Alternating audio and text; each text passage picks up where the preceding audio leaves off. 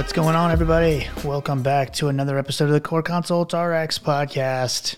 Cole and I are unfortunately without our buddy A J today. He, uh, what I'm assuming is was procrastination led him to having to to having to uh, work on a school project tonight. So it's all right. We'll do. So for those of you in the comments section of the who watch the videos, um, we, we we intend to switch camera angles so you can see us better. That's like one of the most common themes. You guys should use more camera angles. It's like you only watched the episode that didn't have A J. Right.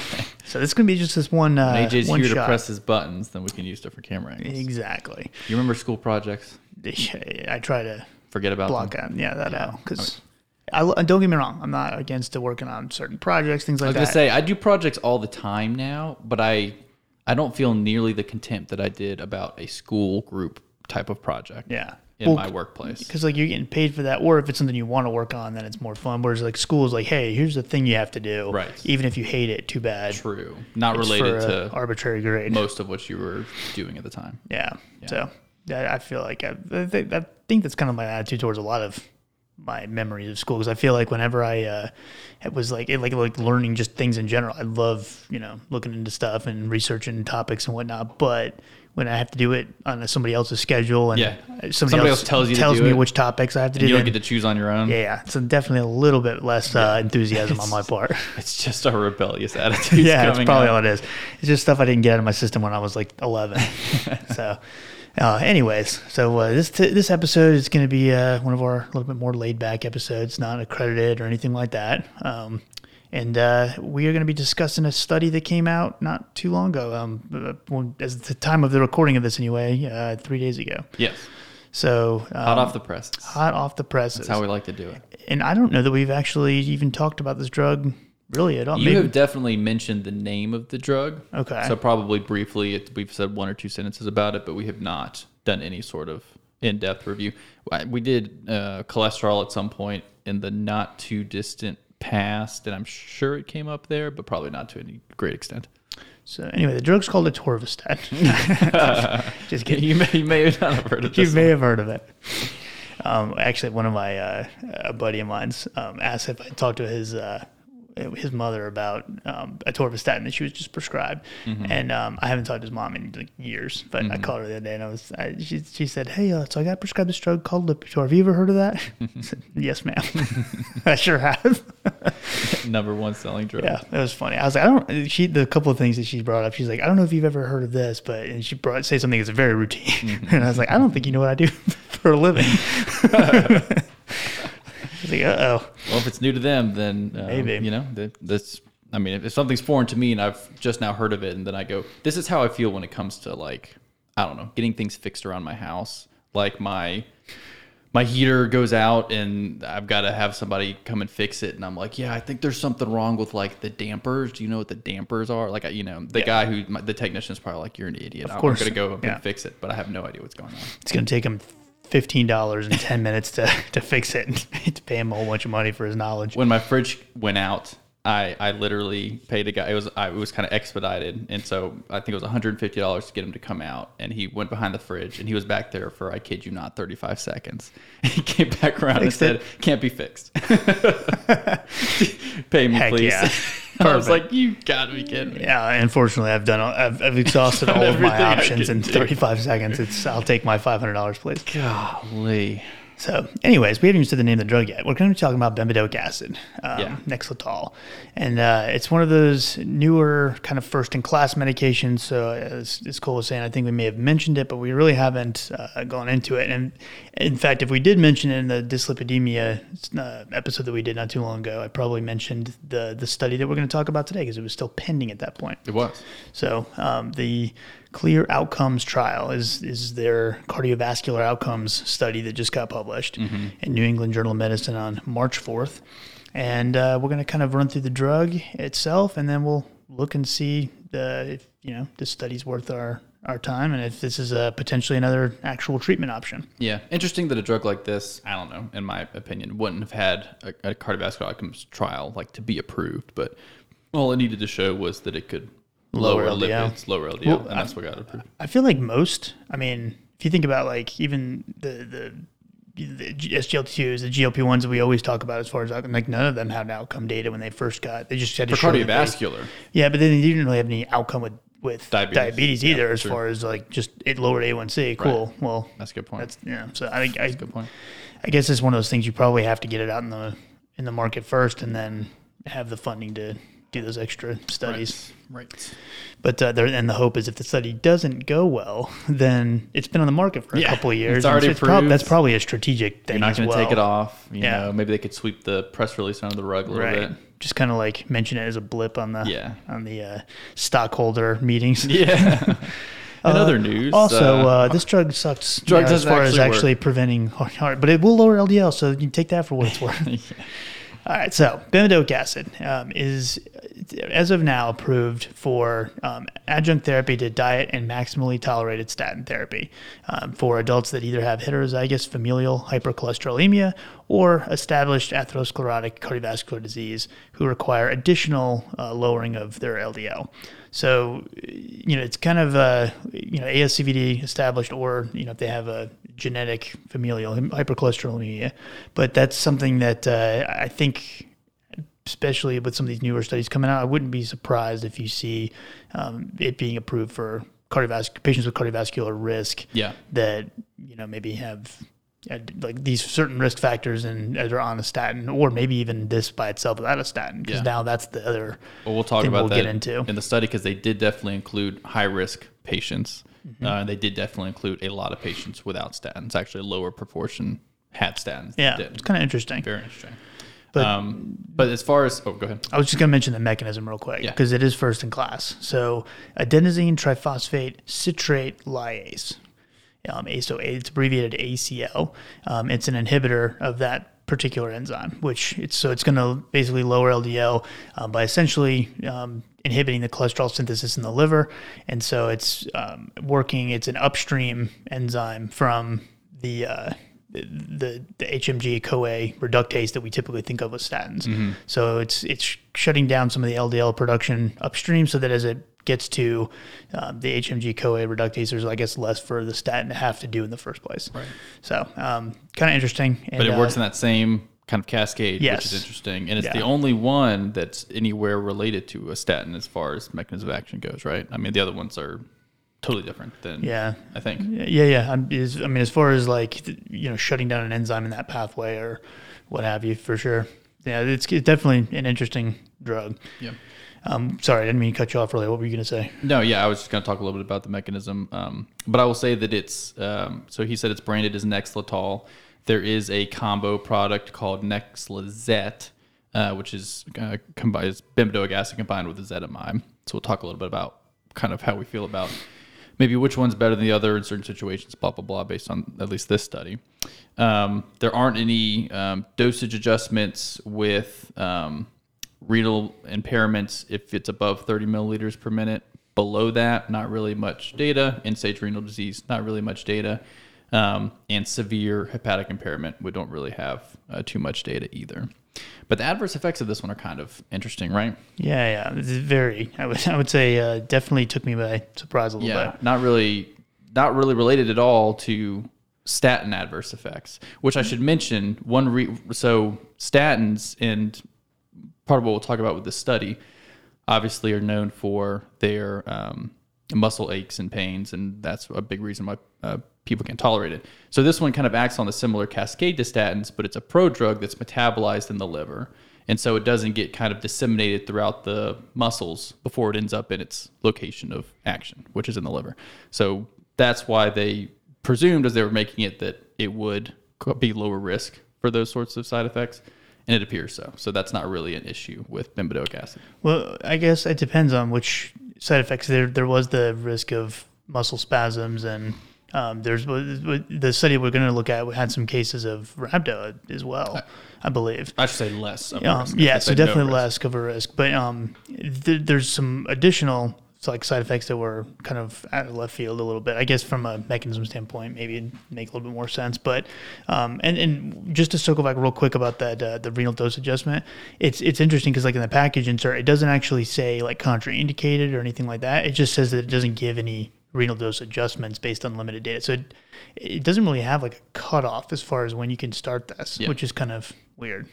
It's um, yeah, it's weird. I, I guess you wouldn't want to start it in somebody less than thirty because you, you don't know, know what's going to happen. You don't know what's going to happen. But at the same time, it's like they didn't really actually Look say anything about that. Yeah, or, or I mean, it'd probably any, be any guidance. If there's not guidance and it could cause an issue, it's hard for me to say that, I, that the the benefit would outweigh the risk. Um, Because it is it is um, excreted seventy percent in the urine. Yeah. So there's so I personally, I probably wouldn't mess with yeah. that for what you're going to get from it. But yeah, for sure. Yeah.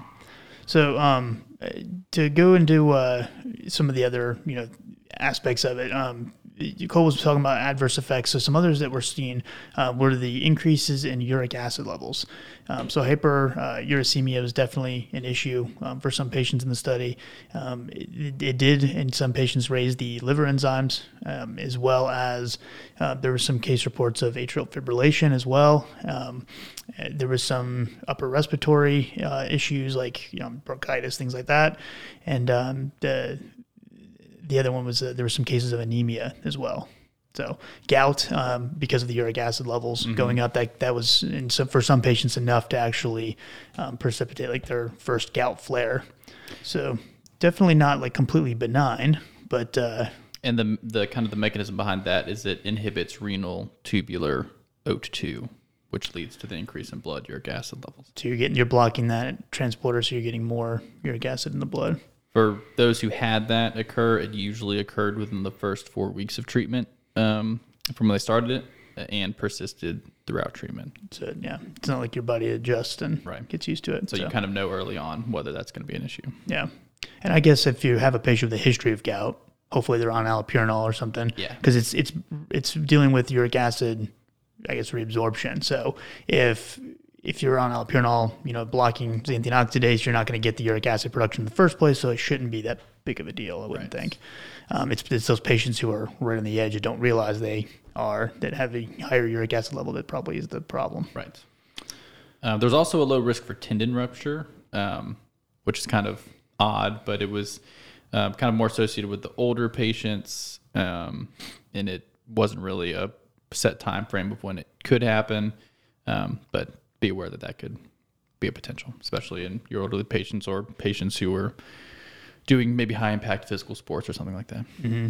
So, um, and the other one was the, uh, was gallstones. Yeah. Um, that was also one that was a higher rate than, uh, the placebo arm.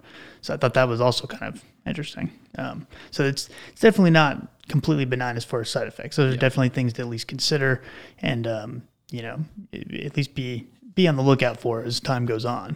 But uh, but definitely, you know, something that uh, we'll go through the study, but definitely still something I think is, is going to be a potential treatment option. They do make a note of interactions with a couple of statins to be aware of dose limits that you want to use because it can increase the risk of the myopathy associated with that statin.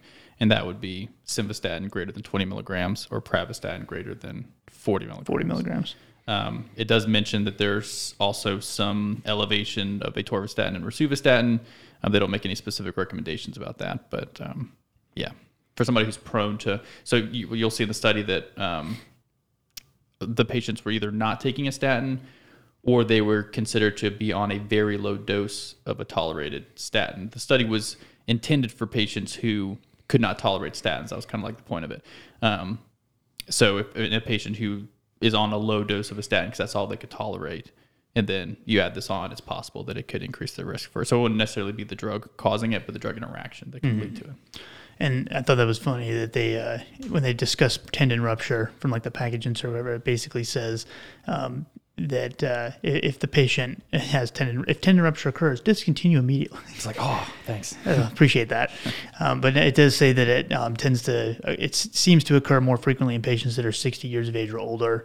And, um, uh, you know, if, if they do experience like joint pain, swelling, inflammation of any kind, to probably consider at least discontinuing the drug to see if, you know, those might be right. patients that are more likely.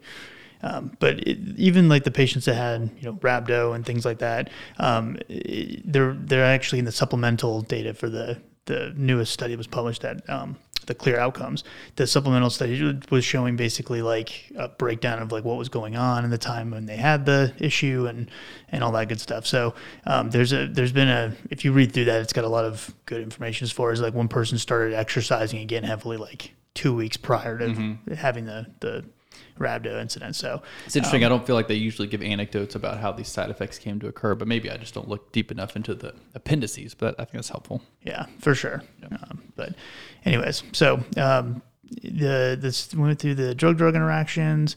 Um, it doesn't have to be administered with a meal or anything like that. So you can do it with or without food. Um, I don't, I haven't seen any other drug uh, interactions other than those two statins you mentioned. Um, have you seen anything else? I didn't see anything else mentioned. So, um, you know, the, the, probably the, the ones you'd run into the most. And, and the price, I think, is going to be the other potential issue. Not that it's anything too crazy. I mean, they're not cheap either, but it's about fifteen. The A W P is about fifteen eighty-four per tablet. Um, and so it's something that, uh, you know, it's not cheap. U S D for our international listeners. Yeah, yeah, yeah. Yes. And uh, so it's something that... Uh, it's more so on the insurance side of things. You know, are they going to actually pay for that? You know, unless they've done multiple other medications, you know, yeah. is, is it going to be easy to get it covered? That's where I, I don't have enough personal experience with that to, to really know. I don't either. I mean, I would guess that they would be happy about this because this would be another thing they can do to keep from paying for a P C S K nine. That's true. So yeah. I'm, I'm imagining that they would probably say statin, ezetimibe, um, this, since it has cardiovascular outcome data now, because you can't really justify phenofibrate in, before P C S K nine, but you might could justify this before they would add on a P C S K nine for additional L D L lowering or something. So yeah, I don't know. Um, yeah, I, I bet it would end up on the on the formularies for that reason. Yeah. So uh, what do you want us to do? You want to jump into this case a little bit, or not the yeah. case, the uh, study? Yeah, let's talk about it. Um, so Mike mentioned the name, the CLEAR Outcomes study. There were multiple other studies under the CLEAR umbrella, um, CLEAR Wisdom and CLEAR, one other one. Uh, I can't remember what it's called, but those were the kind of the studies that ended up getting it approved. Um, CLEAR Wisdom was primarily related to just its L D L lowering when added on to a maximally tolerated statin, um, and showing that it could lower L D L. Uh, got it approved back in like twenty twenty or something like that. The the one I think you were talking about with is the the study that looked at um, bempedoic acid plus ezetimibe. There was that one. And that was called the zero five three trial. What a stupid name. Stupid name. There was one other CLEAR one, and it had a weird, I'll look it up later, but it had a weird name. Um, I, I can't even guess what it was, but it was it was a strange name. Um, but yeah, that's what got it approved back in twenty twenty, and then this is their cardiovascular outcomes uh, study. So the um, they state in the objective that the purpose was to see the effect of bempedoic acid on cardiovascular outcomes in high-risk patients with a statin intolerance. So the point of this was to say, okay, we're going to try to market this to patients who can't take a statin, because they knew that this was not going to um, compete with statins. And they, I don't know, they might have known that it might not have been able to totally compete with Zetia, which is has... the data related to adding on to a maximally tolerated statin. So it kind of feels like they tried to get themselves into a bit of a niche by saying, hey, statin intolerance, we don't really have great data with um, Zetia monotherapy, so here's some bempedoic acid data as monotherapy. Um, yeah, but as we'll see, there still were patients on statins, but the point was for it to kind of be patients with a statin intolerance. Yeah, which, yeah, it's weird that they mention it or they word it like that, because I guess, because what they mean by intolerance in this case is like, Intoler- intolerance to the max, to like a high intensity. The high, yeah, the high intensity, but there was definitely patients on lower intensity. Yes. So, uh, well, I'll, we'll talk about yeah. it, but yeah. So basically, the primary uh, measure they were looking for was a composite of cardiovascular death, non-fatal M I, uh, non-fatal stroke, and coronary revascularization. Um, they were then they were looking at those uh, outcomes individually as secondary measures. Um, they were also uh, looking at like um, total M I for, and then you know fatal M I uh, not, or non-fatal M I by itself. So um, lots of different secondary outcomes that they looked at. Um, patients uh, on average were around sixty-six years old. Um, it had almost even male-female um, patients included, which is kind of interesting. A little bit more male, fifty-two percent males, um, and then patients had uh, the patients that had established cardiovascular disease made up about seventy percent of the participants, and then the other thirty percent were just patients that met the um, the high risk for a primary event. Uh, their total cholesterol was um, on average around two twenty-three and their L D L one thirty-nine on average. Um, and then the baseline statin use was around twenty-three percent, twelve percent with ezetimibe, um, five percent with the fibrate, and then zero point six percent with the P C S K nine inhibitor. Yes, which they didn't state. That was not easy to find in the study. You had to go to the supplemental appendix to find um, how many people were on these. Because I was thinking, P C S K nine inhibitor, man, if they're adding this on, and they're also on a P C S K nine inhibitor, I feel like that could skew the results depending on how many were in what arm, um, but it only ended up being like thirty-five in the bempedoic acid arm was on a P C S K nine, and then fifty in the placebo arm were in a P C S K nine, so not a whole lot. But um, as far as inclusion, it could go up to eighty-five years old, eighteen to eighty-five. They needed a prior cardiovascular event or high risk for experiencing one. Um, and then part of their inclusion criteria was unwilling or unable to tolerate statin therapy at recommended doses. Um, So, yeah, basically they couldn't tolerate a high intensity if they're indicated for that, or medium, or whatever they're indicated for. But if they were able to tolerate a lower than recommended dose of statin therapy, they could stay on it. They could stay on it. And yeah. So that's why there were about twenty-two, twenty-three percent in each arm that were on a relatively low dose of statin therapy. The rest of them, no statins. And so you would consider this, I mean, there was a fair amount that was monotherapy, really, where they weren't on any other lipid-lowering therapy. Um, so it this is, I mean, you could almost call this some... almost call this monotherapy data, not quite, but like almost. Mm-hmm. Um, and you mentioned the L D Ls being on average one thirty-nine. It had to be at least over one hundred yeah. while taking uh, stable and optimized lipid-lowering therapy, um, which I don't, I don't fully understand that because some of them weren't taking anything. So I don't yeah, know. yeah, I guess I guess to show that even though they are on something, they're it's, still not where we would consider them, I guess, at goal L D L right. or but then or, not everybody was taking something. Yeah. So, I don't, so I don't, yeah, I mean, yeah, it's it is a weird. That is kind of weird, but I don't quite get that. Um, it, they excluded patients that had a fasting triglyceride level above five hundred. Um, they did exclude patients who had an E G F R below thirty, um, or patients that had pretty severe symptomatic heart failure. So, that, but basically, the classification of uh, New York Heart Association Class four patients were excluded. Um, uncontrolled hypertension and um, patients with liver disease or dysfunction yep. were also excluded. Um, I should also mention, too, uh, if if you want a really, really good summary of this, um, check out our friends over at High Powered Medicine. Um, you can go to high powered medicine dot com. It's twenty dollars, basically, for to sign up for a year, and they have a database of a ton of landmark trials. And they have a, a book as well, both hard copy and an ebook. Um, so I, I've, I've talked to them several times through social media and stuff. But uh, good, uh, good guy that started the company, pharmacist, and um, you know I really like his summaries. So that's actually what uh, we use to kind of prep for this as well. So yeah. as as opposed to our, well, you have the actual study in front of us, but his summary is spot on. Yeah, it's, it's, so it's got uh, all the good info. Make sure you check that out. high powered medicine dot com. Um.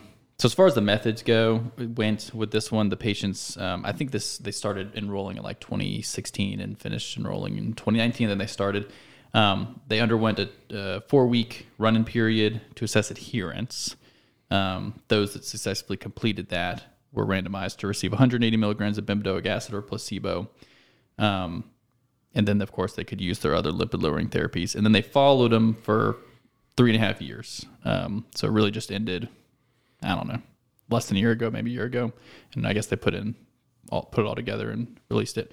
Um, there were a total of thirteen thousand nine hundred seventy patients. I think I saw that that was between like one thousand two hundred fifty sites and like thirty countries, you know, so it was pretty massive. Um, I mean, that's how these L D L trials are. It's not the biggest one we've seen, but um, still pretty significant. Yeah, good number of patients. And it's multi, you know, national and stuff. Yes. Multinational, very multi-center. Helpful.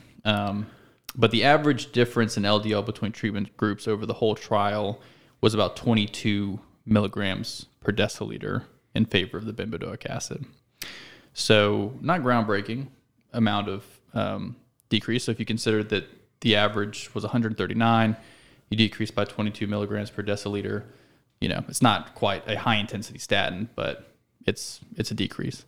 Um But the main thing that they were out to find was, is it going to decrease cardiovascular events? It did um, significantly lower the primary composite of the, uh, and the first three secondary outcomes um, were statistically significantly different mm. versus placebo, right? Yeah. So, um, the, uh, the, the, the thing that's interesting, I guess, is like that they did that primary composite that they showed, you know, being statistically significant, um, which didn't, I don't know if you said it, but the number needed to treat for the primary composite was sixty-four. Didn't say that. Yeah. Um, and so if you look at kind of like what was driving that, it, it seems to be, because the, the composite of cardiovascular death, non-fatal M I, non-fatal stroke was also significant with a number needed to treat of seventy-nine. And then when you look at fatal and non-fatal M I, um, that was significant still with a number needed to treat of ninety-five. Um, but when you look at the uh, fatal and non-fatal stroke, it mm-hmm. wasn't statistically significant, and neither was cardiovascular death or all-cause mortality. Right. Um, coronary revascularization was uh, with a number needed to treat of seventy-four. But it seems to be that revascularization and, and M Is were, whether it be fatal or non-fatal, were driving the primary composite, I guess. Right. Which means that that combo of fatal and non-fatal M I, which it was a combo, was the really the only mortality benefit that we have. Mm-hmm. I will say, though, just to play devil's advocate, I, I'm wondering, and, you know, when we think of like other studies that have looked at add-on therapy to statins, so like the IMPROVE-IT trial with ezetimibe being added on to simvastatin, um, I think that was initially scheduled to be five five-year study, um, I believe four or five years, something like that. And then when they got to that, were no statistical significance, so they just kept going with it. And I think it took seven years to actually show a statistical difference. Yeah. So I'm wondering, it's like, true, three and a half years. If you let this go longer, would yeah. you reach statistical significance? And I'm I'm sure that they probably probably would. Will keep track of it. Yeah. Um, for what they can and have some yeah. after, you know, study data. But but at least in the, the primary composite, you know, is still at least, if nothing yes. else, was was uh, statistically significant, like you said. So no, when we compare it to other non-statin lipid-lowering therapies that we've messed with over the years, adding, fenofibrate adding notably, fenofibrate to niacin, statin, yeah, they, um, you never get the, those outcomes. Other fish oils other than what we have in yeah, um, Isopenethyl. Isopenethyl. So yeah, no, this is, this is good. It's, yeah. it's not bad. It's no, not no, going to be sure. like, it's not taking over statins or it's not better than P C S K nines, but it's good.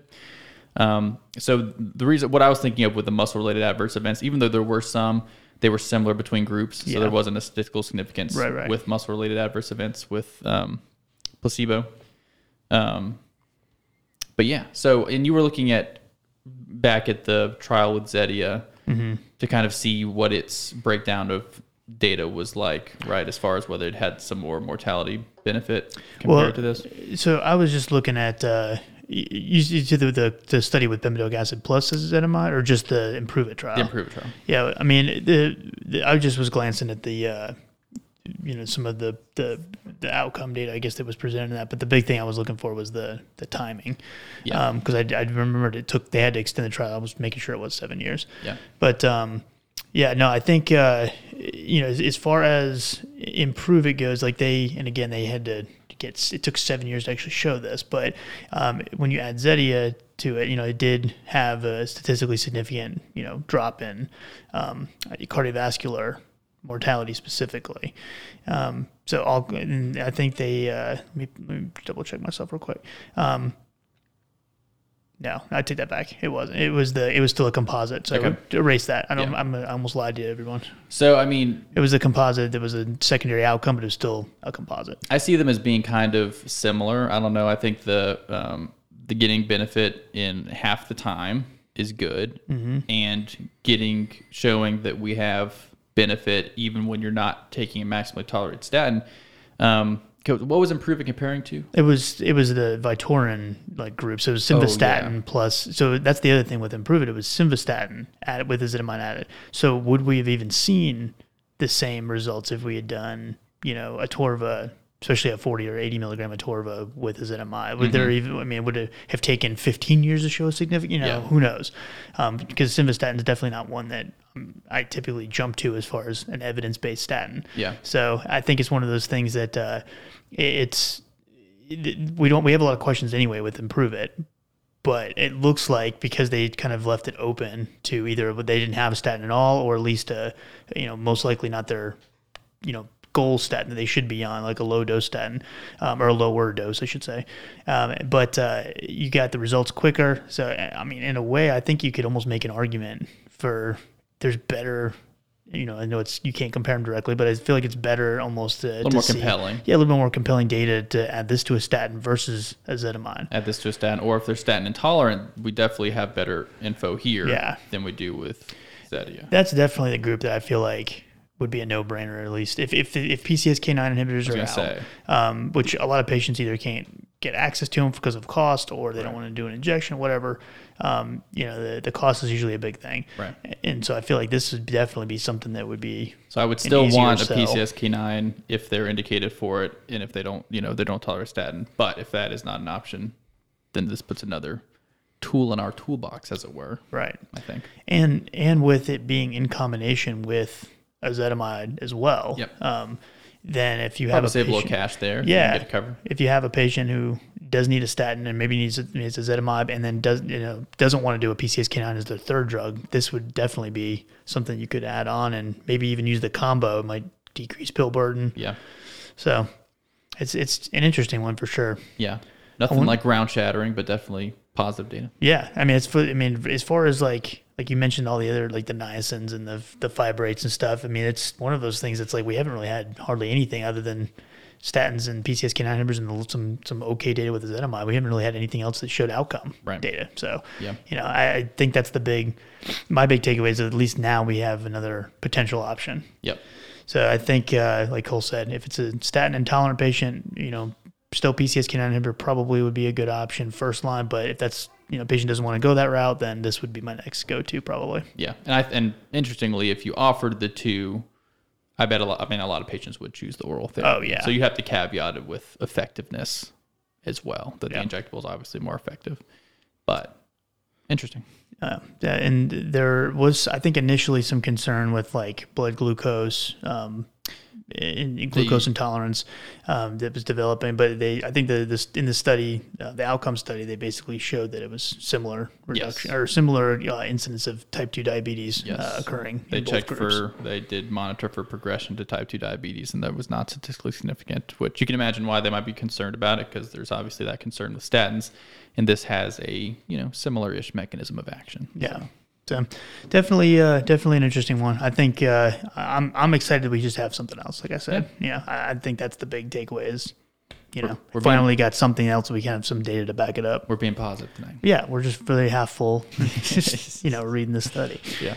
Um, but yeah, so definitely check it out. New England Journal of Medicine. Uh, it was published on March fourth. So I don't know if that one in particular, if you have to have a, sometimes New England Journal does like free articles. I don't mm-hmm. know if that's one of them. Mm-hmm. Um, I was signed in when I accessed it. I sometimes. was too. So yeah. I, yeah, I don't know. Um, you but can at least find some you can find, summaries. Yeah. Uh, the American Academy of, uh, or the uh, American College of Cardiology has a summary out that you can see. Yeah, too, yeah. So.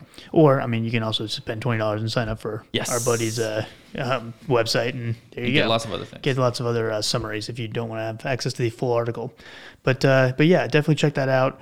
Um, anything else with this in particular? I'm sure we'll have more at a later date as more stuff comes out. I'm sure. That's but, all I got, though. But yeah, Nexletol, Nexlizet being the combo. Um, definitely check it out on your own and see what you think. Um, if you have some thoughts about it, we'd also like to hear those. And uh, if you think it's the worst drug ever, we'd want to hear why. We would like to hear some different points of view for sure. This drug killed my grandma. Yeah, well, I hope not already. Jeez. For, it's... it's I don't. I can't imagine they've had a huge increase in uh, use in the market already, but maybe I don't know. I haven't looked, um, but yeah. So um, definitely let us know your thoughts if you feel like sharing, and um, if you have any other stuff you want to contact us about, you can reach us on the social media platforms. You can reach us on um, at our emails. It'll be in the show notes. Uh, you can text us at the number that's in the show notes, and uh, we will do our best to get back to you as quick as we can. Um, if we don't get back to you right away, or if, you know, please don't, or you can feel free to hit us up again if we don't respond. Um, but it, please don't take that personally. Uh, we're we're trying our best out here until we can afford. Uh, Somebody that can answer our emails for us. Yeah, an assistant. An assistant, yeah, that'd be other great. Other than A J. Yeah, other than A J, who, yeah, is super busy himself. So, um, but, you know, I know it's a shorter episode, but I hope that was somewhat useful. And um, I will catch you guys on the next one. Have a good night.